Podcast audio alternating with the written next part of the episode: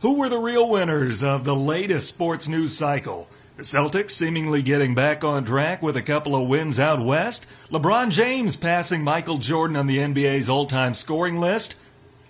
Maybe it's none of the above.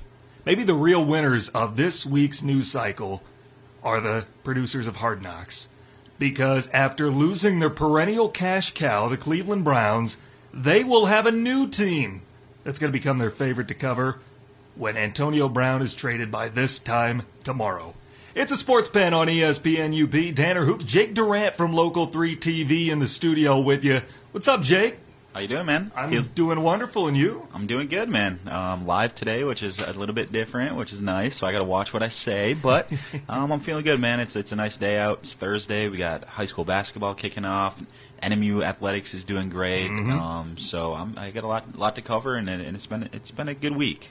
Well, I tell you what, we've got a lot to go over here in the next hour, but first we got to update the movie brackets. We've been trying to find out what is the greatest sports movie of all time. We started the first round of the miscellaneous bracket yesterday. Taking a look at the results from it, Rocky was all over Warrior. Warrior didn't get a single vote. Rocky got 100% of the vote. They're moving on. Cinderella Man, 73% to 27% over Seabiscuit. Dodgeball took down The Wrestler pretty handily, 92 to 8%. And Happy Gilmore, 54%. To Creed's 46%. That's a pretty good matchup. Hey, Happy Gilmore, that's a classic. That is a classic. A few of those I haven't really even heard of, to be honest with you. I haven't seen The Wrestler, did you say? And or The Warrior. So those are two I'm not familiar with, but I think the correct winners are moving on in my eyes. We did a blind draw, just like the Michigan High School Athletic Association basketball tournament, so few of those that probably shouldn't have met in the first round did occasionally. Unfortunate. But take a look at the matchups that you can vote on tonight. This is the bottom half of the first round bracket in the miscellaneous movies. And again, that covers everything. That does not include hockey, basketball, baseball, football, everybody that didn't have their own bracket. So here are the matchups you are voting on tonight. Bend It Like Beckham against Caddyshack. Cool Runnings against Kicking and Screaming. The Boxer or Invictus, and Jerry Maguire against Miracle Season, which, by the way, is based on a true story about Iowa City West High School. Just came out last year. I think that's the newest movie that's on here. Yep, I haven't seen that one. Cool Runnings, though.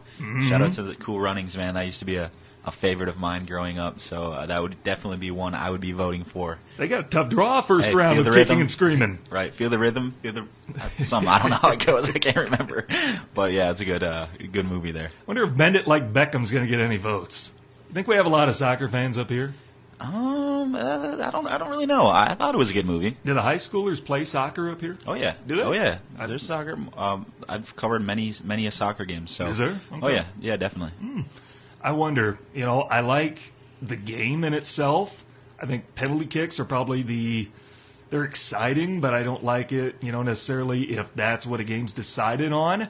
I hate how they play it in Europe, I'll say that. I hate everything about the international style of soccer where the clock doesn't stop and it goes upwards is the thing that I cannot stand. And the ref just... he decides to put on imaginary time at the end and calls it extra time. And then somebody usually scores in that, and it's like a game winner, and the official just puts up an imaginary number, like, we're going to play 4 extra minutes, and clock doesn't stop for anything, goes upwards, and you have these teams. I don't know what a Manchester is, and I don't know what a Serie A, like a FC Milan, or I don't know what that is, Yeah, so, I mean, it seems like it's obviously a huge game all over the world, but it's still like in its first forms of like playground mode where, there's very loose rules and things like that. And you're right, the game is different when you talk about the different refs and things like that. But I know there's some diehard soccer fans that will argue that it's the most beautiful game. I know they will. When it's played correct, and they stick to the grassroots of the game and things like that. But I'm not too keen on the dynamics of the leagues as much as I probably should be. And rankings and stuff like that. It's definitely something. One of our old reporters, Calvin Lewis, I'm sure people out there know who he is. He was a huge soccer fan. His family coming from Europe and things like that, and still has family over in the UK. Huge soccer fan. So he was trying to, like, teach me a little bit, but I like soccer, man. I like when the FIFA World Cup is around. I kind of get into it. I'm not an all-year-round type of guy. But, no, me neither. But I do root for Belgium's my team. Oh. So, yeah. How'd that happen? Nationality. Are you Belgian? You got some Belgian roots? Yeah. Dude, yeah. Really? Grandpa came from Belgium. Is that right? Okay. Yeah, for sure. Well, I kind of do the same thing then with the Netherlands soccer team. When they made their run, I think it was in 2010, they got beat by Spain. So I'll relate to that in some ways. Mm-hmm.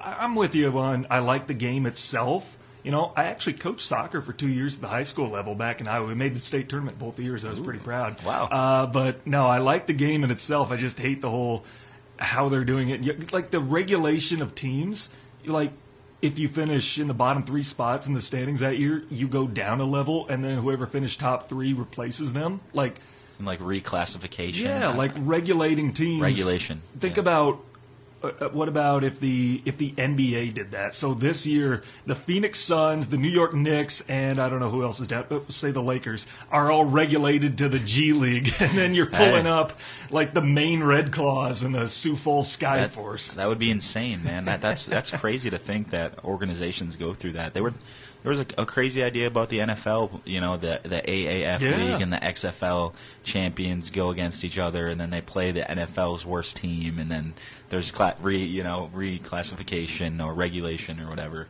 about that. I think it would be interesting to see because it's basically like life or death. You don't want to fall between under that line. You want to stay obviously in the biggest league. So I think that's what makes soccer so important, and every single goal, every single point so important. And that's why you see guys fall to their knees and start crying when they score, man. I mean, there's a lot on the line for these players and teams. That's the other thing.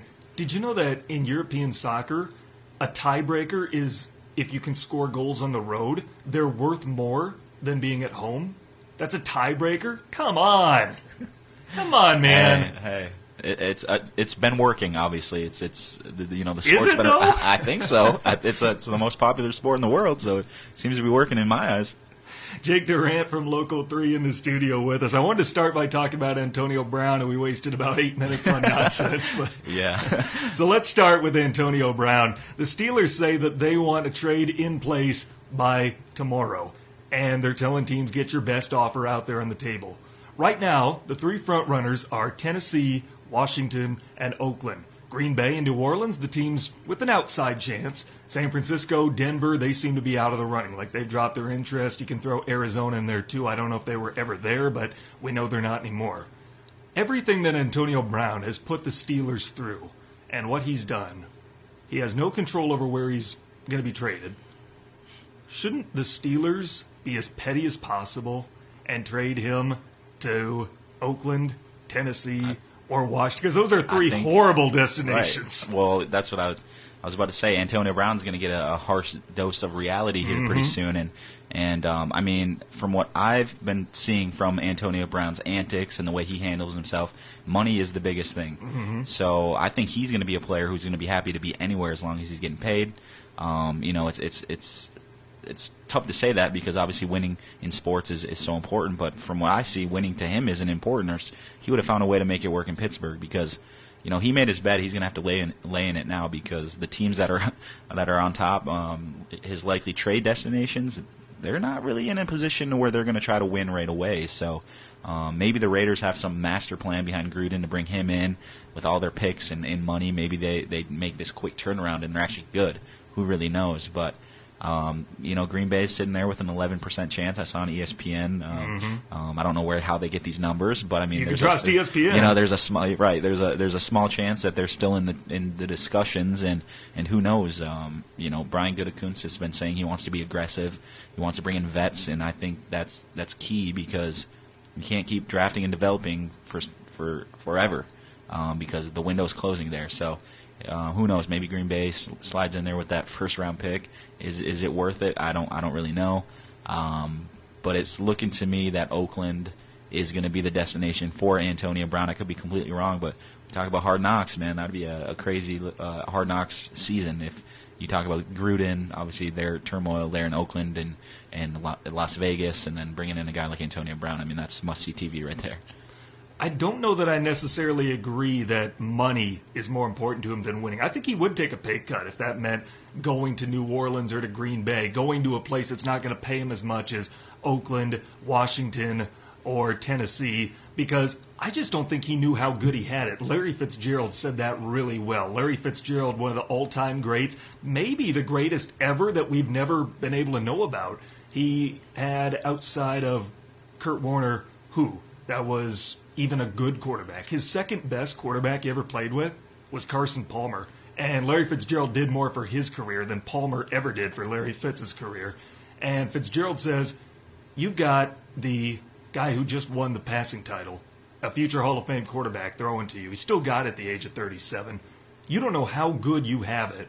And I think Antonio Brown is going to get hit by a hard dose of reality when he has to start catching balls from Derek Carr or from Marcus Mariota or who knows who the Redskins are going to put out under center between Mark Sanchez, Josh Johnson, Colt McCoy. I mean, who knows who's going to be there next year. Right, and this is like a prime example of you know, money blinding you a little bit. I mean, the guy came from basically nothing, you know, was a 6-round draft pick.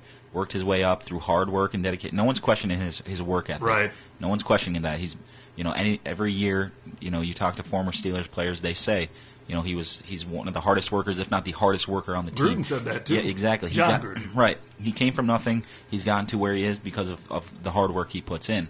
But I just honestly think when the money started coming, he signed that first contract. You know, the ego started growing a little bit. I don't know if he was. Stay grounded as much as you know you want to stay grounded, and you know when a guy like Juju comes in and threatens you, then you start feeling like everyone's against you. You know, I just think he kind of got lost in all that. You know, he got lost in the noise, I guess you could say.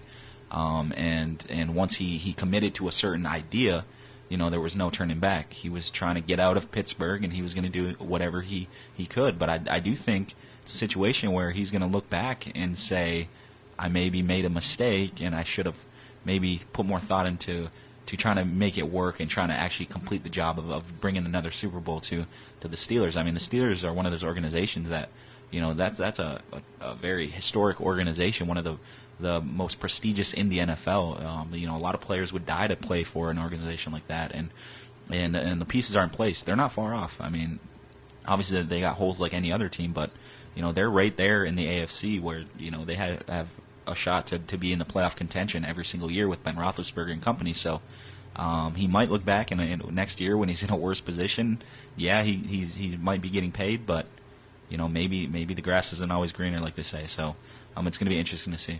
By tomorrow, we should have our answer where Antonio Brown is going to play this fall, where him and his blonde mustache are going to go. Can I say something about please. That? He needs to change that. Yes, that blonde. Please get rid of it. You know, it's not a trend. Like I don't see it ever catching on. It's not like Odell Beckham's, you know, weird blonde hairstyle, hair that actually caught on and was a trend. This mustache thing, it doesn't look good. It looks terrible. I'm just throwing that out there. No more Hulk Hogan mustaches. No, please no. Tell you what, Antonio Brown, where is he going to end up? You said the Raiders would be a team that likely could be the front runner. And I can see it. I can see it really, coming into fruition. This is exactly why Jon Gruden made trades like he did with Khalil Mack and Amari Cooper. I mean, the Khalil Mack trade aside, he was getting flack for trading away Amari Cooper for a first-round pick. You have Pittsburgh that says, we want at least one first-round pick if we're going to give you Antonio Brown. And Jon Gruden is sitting on a pile of them. So you can upgrade at the receiver position. Granted, he's 5 years older, Antonio Brown is, than Amari Cooper. But Brown's ceiling is so much higher than Cooper's is. You upgrade at the wideout position, and it doesn't cost you anything between just those two trades. You keep the Khalil Mack transaction all to itself. But this is exactly why Jon Gruden made these trades, because of an opportunity like this. Is it a failure if he doesn't get this done? I mean, I wouldn't necessarily say it's a failure, because honestly, they're kind of in rebuild mode right now. So yeah, you're going to bring in Antonio Brown, but how many years are you away from a Super Bowl window? I mean, you know, yeah, you're bringing in a veteran who's going to help you win now, but you're still working on building that core foundation of your team that you got rid of. I mean, you got rid of Khalil Mack, which I just don't see why they would do that. That was just And he sent him to the Bears, nonetheless. Mm-hmm. You know, that was just – I think that was a big mistake. But you know, right now, I guess if they didn't get him, they're still in prime position. They still have all those picks. They can draft a receiver who they're going to obviously – you know, build around, and I don't think it would be a huge failure. It might actually be a good thing for Oakland. Who knows? But in my eyes, it's just, if you're trying to rebuild, why are you going to bring in a 30-year-old receiver who, in your long term, won't be there? Because once you finally get into a position where you're playing for a Super Bowl, that might be a few years down the line, and Antonio Brown might be already gone. So, you know, maybe you don't want to do that, and you just want to save the pick and bring in a young receiver who like I said, draft and develop and have all those guys kind of come up at the same time and peak at the right time for the Super Bowl runs. We've got about a minute left in the segment, but that's too good of a point not to expand on a little bit. You made a great point that Antonio Brown would be perfect for a team that is a piece away from contending. But the Raiders aren't going to be contenders just by adding Antonio Brown. He'll help that team. But by the time they are contenders, how old is he going to be and how effective will he be? He's going to be 31 when he plays his first game with his new team this fall. Doesn't have many years left to be effective. Exactly. It's a timing thing, you know, in the NFL. You know, you got to make sure that you got the right guys peaking. Age is definitely a big factor, and you know, that's why you see players cut ties with older players, because you know they're trying to get a core together. That's, you know, you want to get them around the same age if you can, and then bring them up together and have those years, you know, those runs at the Super Bowl. So it might not make sense for them to bring them in. So. Jake Durant from Local 3, the CBS affiliate here in Marquette, in the studio with us. We owe you a timeout. When we come back, LeBron James passes Michael Jordan on the NBA's all-time scoring list last night, but does the reaction from the crowd and his teammates say more than the accomplishment? Next in the Sports Pen on ESPN-UP. Check out the UP's live and local sports talk show, The Sports Pen, weekday afternoons at 4 on ESPN-UP and on the ESPN-UP app. A tense moment here on the Sports Pen on ESPN-UP, WZAM, Ishpeming, Marquette, online with our app. As we were going to the break, I teased we were going to talk about LeBron moving past Michael Jordan for fourth all-time on the NBA scoring list. And earlier today, Jake brought up a segment from Tuesday where I went on a bit of a LeBron rant. And a little tense moment, about as tense as it gets between Jake and I. Jake's a pretty chill, relaxed guy. Yes. Yeah, he doesn't get tense about much, but... LeBron James, again, give credit where credit's due. He's a fantastic talent. I'm not taking that away from him or anything like that. But he did pass he did pass Michael Jordan last night, moved into fourth all-time on the NBA's scoring list. He trails now Kareem, number one, Karl Malone, and then Kobe Bryant. It was not as festive of a scene, I guess. And maybe that has a lot more to do with how bad the Lakers are this year. But his teammates' reaction to it, it was a little icy, wasn't it? I mean, do we take away anything from that? You know, it was a weird moment. I mean, you knew it was coming. You know, there was a lot of buildup. Obviously, what is the biggest argument in NBA basketball? It's Michael Jordan versus LeBron. Who's better? Blah blah blah. And first of all, I want to just give credit where credit's due. Respect to LeBron James. You know, I think when all said and done, he's going to be the greatest of all time. It just depends how you gauge what the greatest of all time is. Right.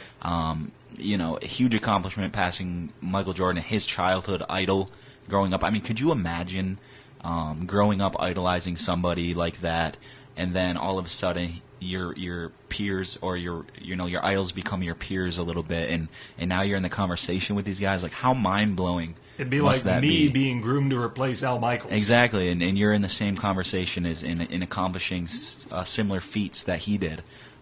Absolute mind-blowing to think about him, you know, being in that position. I am a LeBron James fan. I haven't always been a LeBron James fan, but I am now. And you know, it was exciting to see. But like you said, there was just something. There was like a dark cloud hanging over, and I think it has to do with the fact that their season isn't what it's supposed to be. I mean, they're in a slide. There's been a lot of turmoil in the front office. There's turmoil on the staff. There's turmoil, you know, through the players obviously losing and being in a market like LA. It's not fun.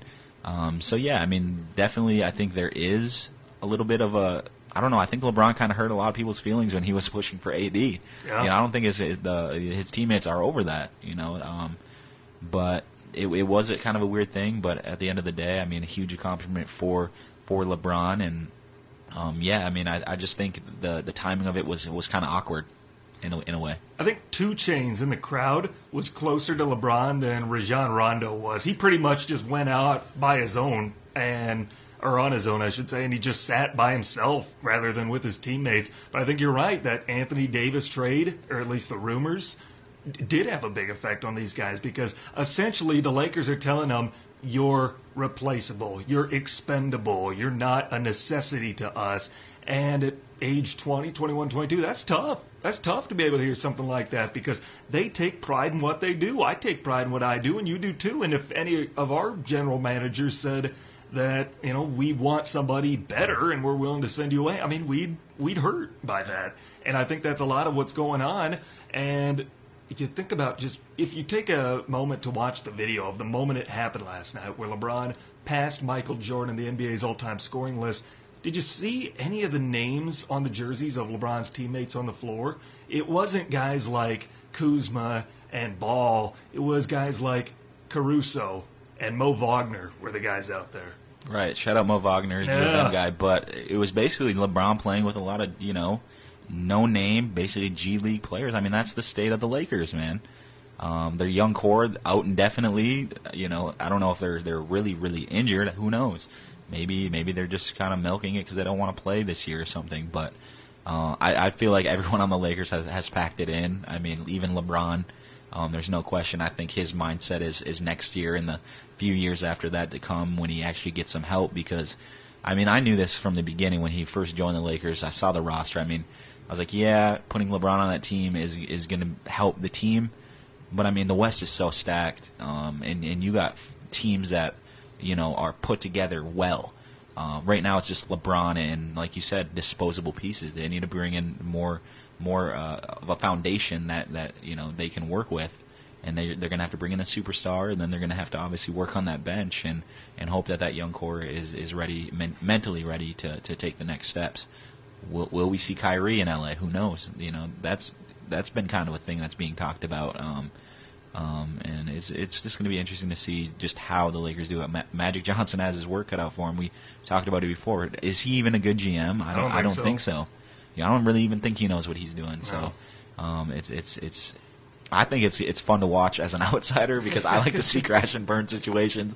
But I mean, we're gonna have to see how it turns out. LeBron, I think he's okay with where he's at in his career, you know, and his accomplishments. So I don't think, you know, he's really losing sleep over it. But I think at the end of the day, he wants to make some noise when you talk about, you know, doing something in LA, maybe bringing a championship. Well, I tell you what, I think there's a better chance that Kyrie Irving ends up playing with Kevin Durant next year. And I really do think that in maybe as soon as 5 years, that the Durant versus LeBron debates are going to heat up and only get hotter until the point that they could be as serious as LeBron versus Jordan debates. Right. I mean, yeah. I mean, Kevin Durant, a lot of potential with him. Some argue that he is already the best player in the league, and I think it's really close. Obviously, Durant's still kind of on the upswing of his career. LeBron's a little bit at the pinnacle, maybe a little bit on the decline. Especially this year, you kind of seen him slow down just a little bit, but. You know, LeBron's a tank. He still has solid years ahead of him, a few at least. And yeah, Durant seems like, you know, he's only getting better. I think we kind of have to wait on Durant because he's in Golden State.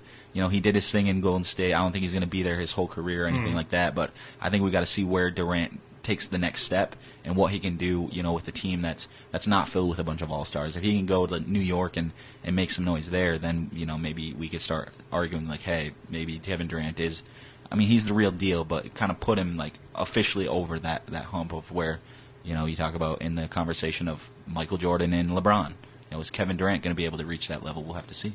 We've only got about 2 minutes left in the segment, so I want to save the Celtics until after the break. But I want to touch on Kevin Durant because it's pretty clear he's not going to come back to Golden State next year. It's very unlikely that'll happen. He's accomplished everything he can do over there. The teammates around him are probably the biggest argument against him being better than LeBron right now. Nothing about his game in itself. It's just that he's surrounded by better players than LeBron is. But the Warriors just keep on winning. I mean, maybe they're on a little skid right now. but we all know they're going to figure it out when the summer comes, and they're, likelihood going to go win another title. So why are the Warriors able to figure it out when they know their top dog isn't coming back next year, but the Celtics aren't? That's the big thing. How are the Warriors getting past that? Is it because they already have titles? I think that's it. It's the mentality of a champion. I mean, they're not worried about it because at the end of the day, they're going to still have that foundation. Yeah, Kevin Durant's nice, but they had a title, at least a title before he came there, obviously.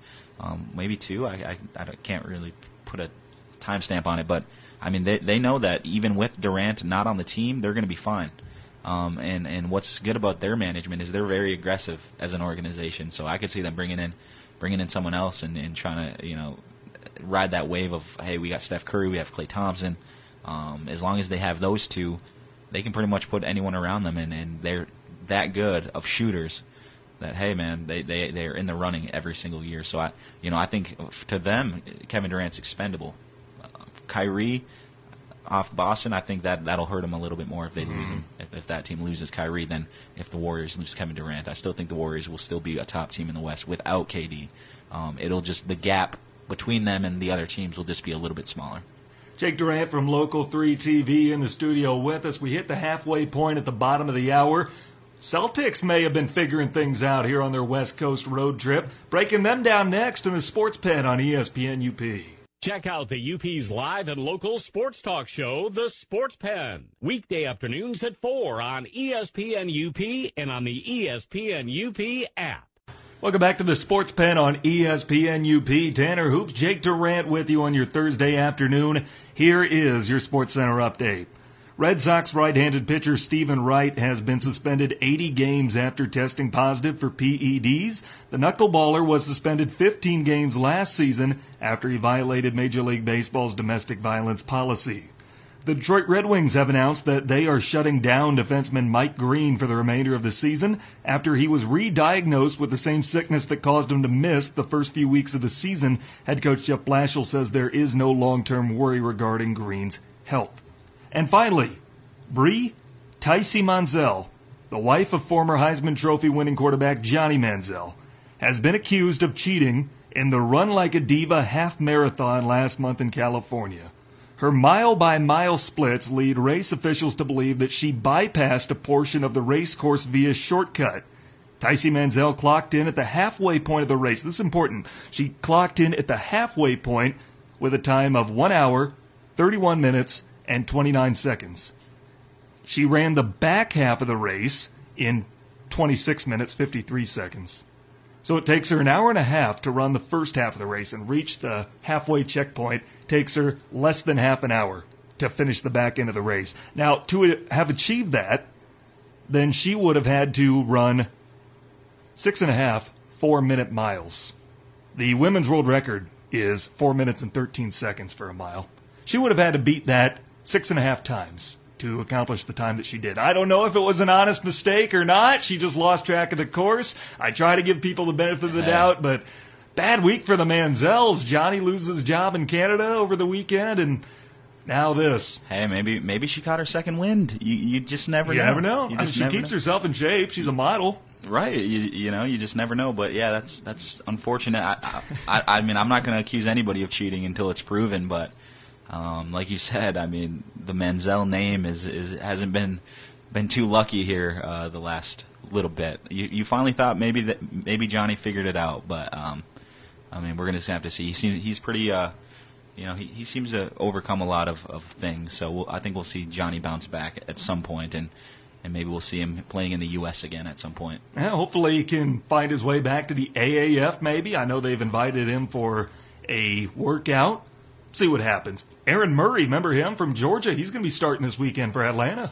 Oh, yeah. He's still around. I mean, I'm telling you, I'll watch these AAF games randomly, and they'll just be names will kind of pop out, and I'm like, oh, yeah, I forgot about that guy. He was supposed to be like a really good NFL player. Now he's playing in the AAF, but, that's how things go sometimes. It's just good to see some of these players that you kind of almost forget about a little bit. Kind of make a resurfacing and are playing well. I mean, the league's. I mean, I'm a football junkie, so I like to watch any sort of football. So, I kind of enjoy the AAF games here and there. Jake Durant once again in the studio with us. You can get in touch with the show by tweeting us your thoughts at ESPN-UP. We'll relay that over the air. But we've got the Boston Celtics to discuss. One of my favorite topics when they're winning, as they have been this week. They go out west. They get a decisive win over Golden State. It was Steve Kerr's worst home loss as the Warriors head coach, a thumping. And then last night, they win without Kyrie Irving because MVP Hayward is stepping up again. He's looking like he was pre-injury Gordon Hayward. Yeah, I mean, if Gordon Hayward can keep it up, it sends a whole new dynamic through the team and things like that. But, I mean, he dropped 30 against Golden State. Obviously, Golden State, I don't think Klay Thompson was playing, and you know, I don't – they were missing some pieces. Don't ruin this for me, Jake. Sorry. I'm just trying to keep it real here. But, I mean, if they can get, you know, near this production consistently from Gordon Hayward – I mean, he's shown he can be that type of player, mm-hmm. But I mean, obviously, when you play on a team with so many options, you know, your opportunities are cut a little bit. But I mean, hey, maybe they found the equation. Let's get Hayward the ball, make him be productive, and kind of build off that. I mean, it's been working, so we're gonna have to see how long Hayward can keep this up, because I don't think he's gonna keep it up, you know, throughout the rest of the season. We'll see, but. Good to see him kind of bounce back, and definitely if he's playing well, this team's hard to beat.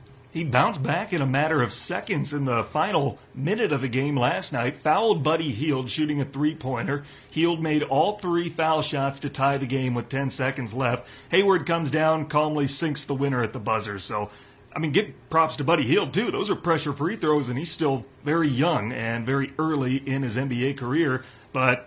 Hayward figured it out, and Boston, once they have him working like they expected he would play before his injury, mm-hmm. I mean, they are just the most talented team roster side, with their roster and what have you. Player for player on that roster, they are the most talented team in the Eastern Conference, and I know that's tough in its own right to balance, too many cooks in the kitchen, what have you, but when they get it going, I mean, I don't know who's going to stop them once they get it rolling. Yeah, and, you know, winning cures everything. I mean, now you're not really hearing about... you know, the toxic locker room as much, and mm-hmm. and players are figuring it out a little bit, and I think that Golden State win was definitely a game changer for the team. It kind of reminded them, like, hey, we are the Boston Celtics, we are one of the better teams in the league, let's start playing like it. And like you said, I think it's just people having to kind of figure out their roles, and maybe it just took a little bit longer than we expected. Obviously, we thought it wasn't going to be smooth sailing right from the beginning of this year, adding, you know, a Kyrie Irving back to the team and then a Gordon Hayward, two guys that like to score the ball, they like to have the ball in their hands, and things like that. But I think we're finally figuring it. They're finally figuring it out, and you know, they're figuring out their roles. And I think, like you said, top to bottom, I mean, this is one of the most talented rosters in the league. You have Hayward, Tatum. You know, Brown, all these guys are perennial, you know, they could be all-stars. They could be all-star caliber. Obviously, Tatum is an all-star and things like that, but all these guys have potentially superstar potential. So, you know, add that with a Kyrie Irving, who is an NBA superstar, and a big man, and a Horford, and then you got guys off the bench, you know, that can be productive.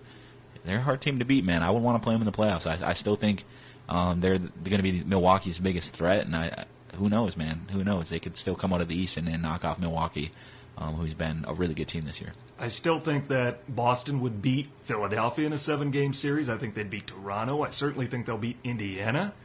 But Milwaukee's the big question mark.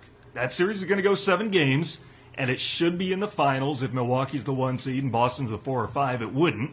But that should be the Eastern Conference Finals. But Milwaukee does scare me quite a bit, and as they should.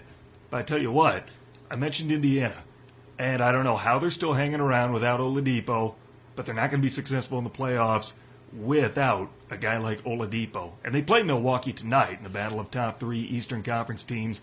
But here was my hot take from yesterday, that if Indiana finishes as the 3 seed and the pairings come out as they are right now in the standings, Detroit will beat Indiana in the first round of the playoffs. Pistons are going to win a series. Hey, I would be shocked, honestly, because I've been pretty negative about Detroit this season just because I just don't really like the roster. But, I mean, got to give credit where credit's due. I mean, this team's been playing really well. It seems like they're figuring things out.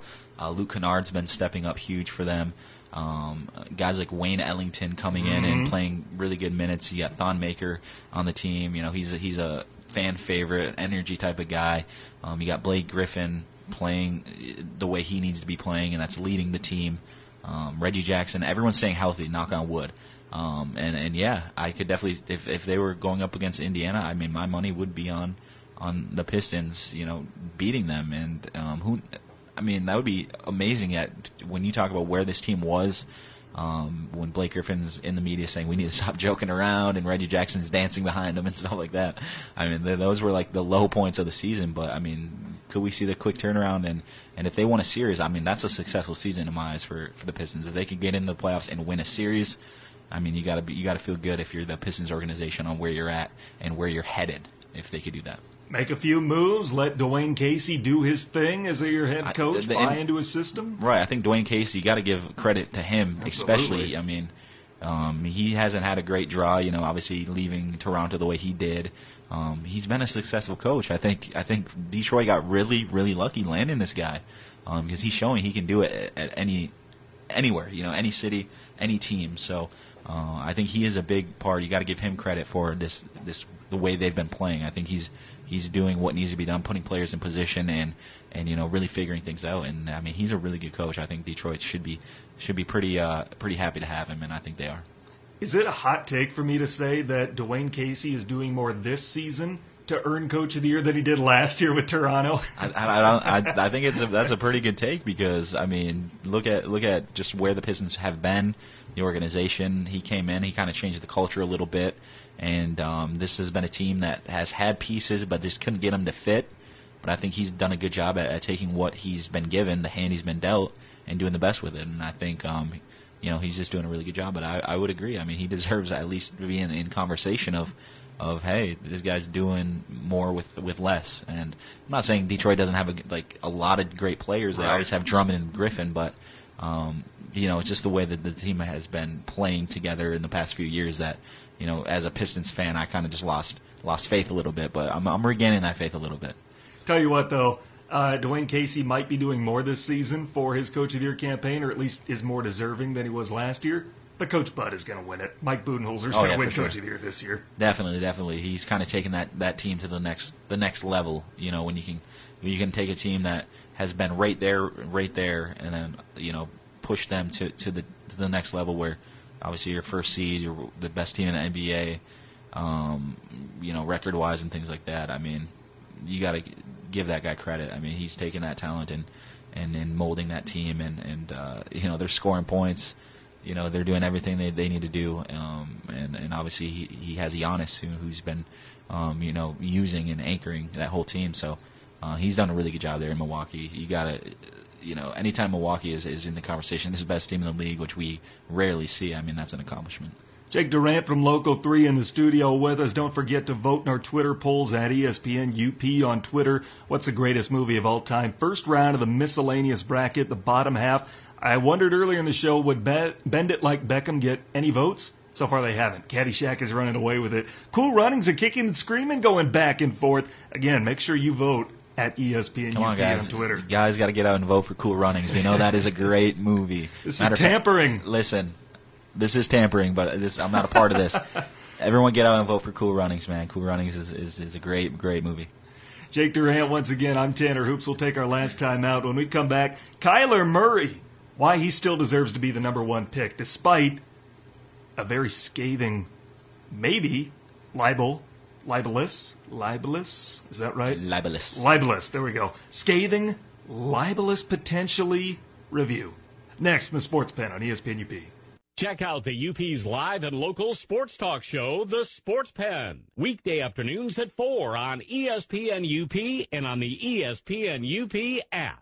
Welcome back to the Sports Pen on ESPN-UP. Tanner Hoops, Jake Durant with you. We have breaking news regarding LeBron James, just reported by NBA insider Chris Haynes. The Lakers are putting LeBron James on a minute restriction for the remainder of this season, and it's likely he's not going to play in any more back-to-back games for the rest of the year. So LeBron James on a minute restriction. This is the equivalent to a baseball team at the end of July trading away their team, being sellers at the deadline. They know the playoff push is over.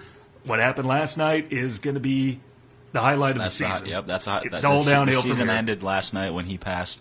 When he passed Michael Jordan, the white flag is being waved, and we all saw this coming. Mm-hmm. I mean, LeBron James weeks ago said he was going to go into his social media mode of, you know, the blackout mode, and he was on social media the next day. I knew right then, like, he, you know, I don't know if something about playoff mode too. Exactly. So, you know, we saw this coming. It's it's nothing, you know, surprising.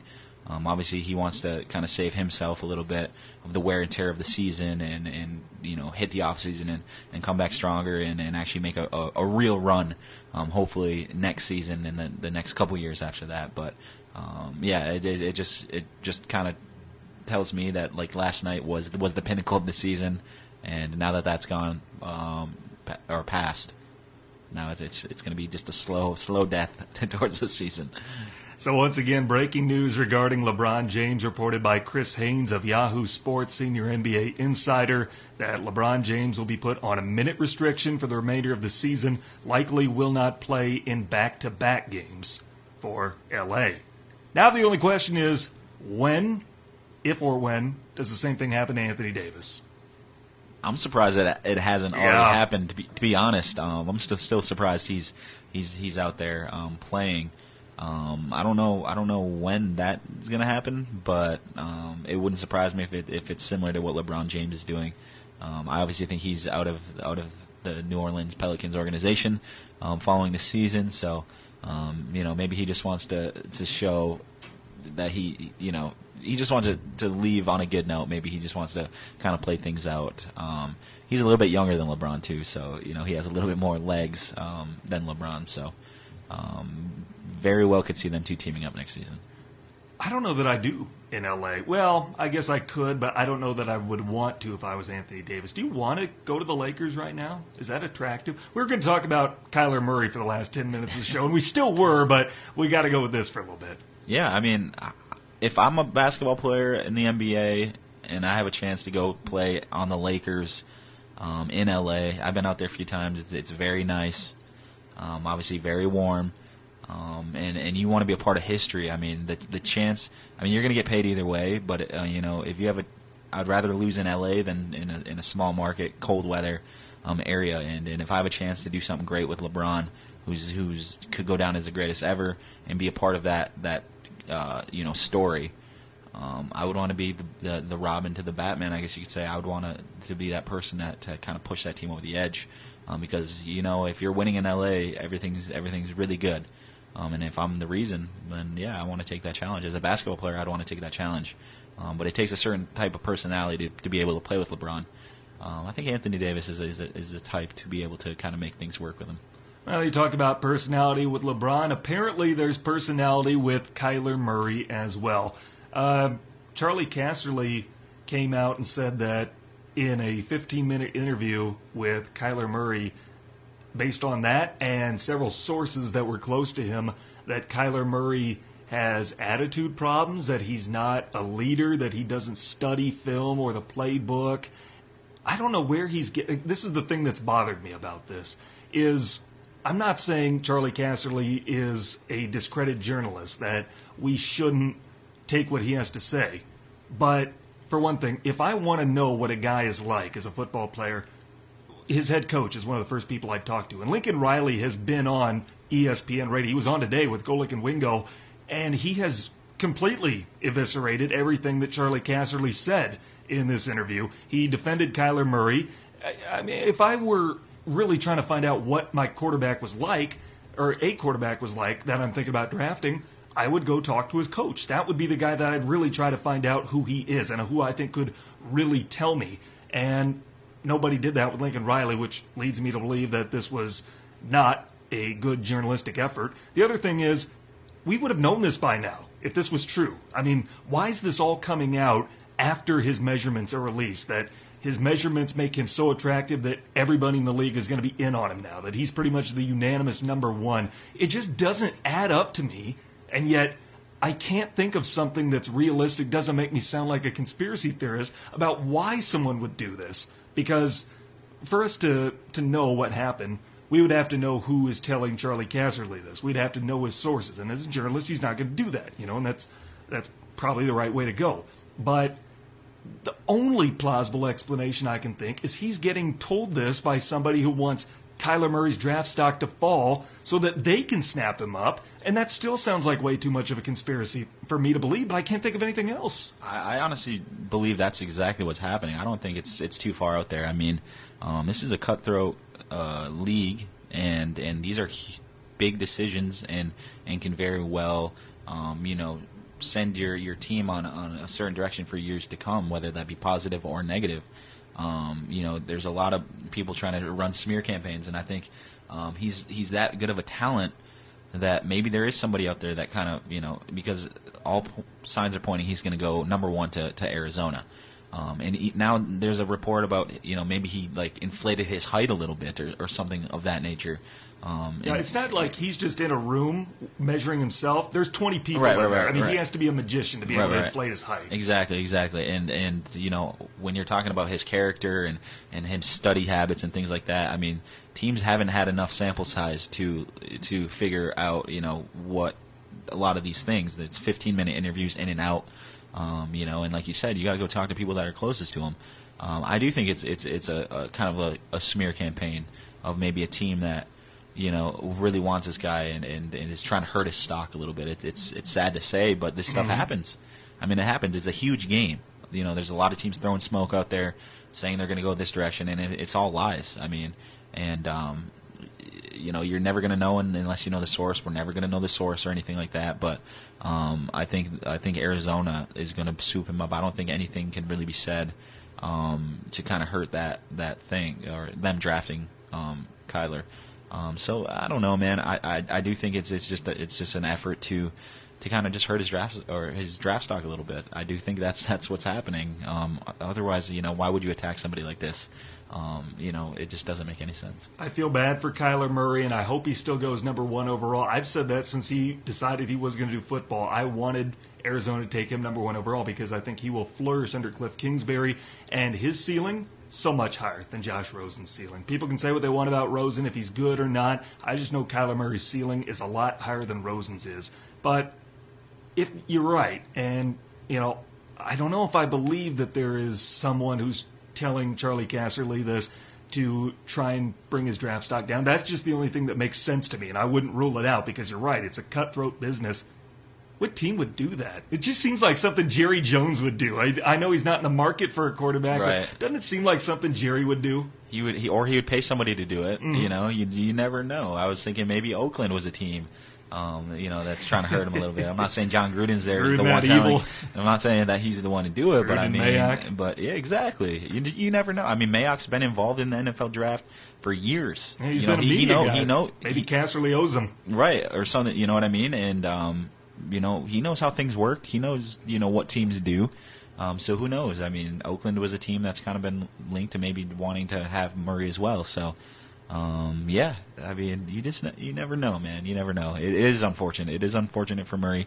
And like I said, I do think Arizona's going to go because I think Josh Rosen has a chance to be a pretty solid quarterback in the NFL. But Kyler Murray's talent is like a transcendent talent. He's smaller, but he can make plays that most people can't make. He's like Mariota with an arm. Exactly.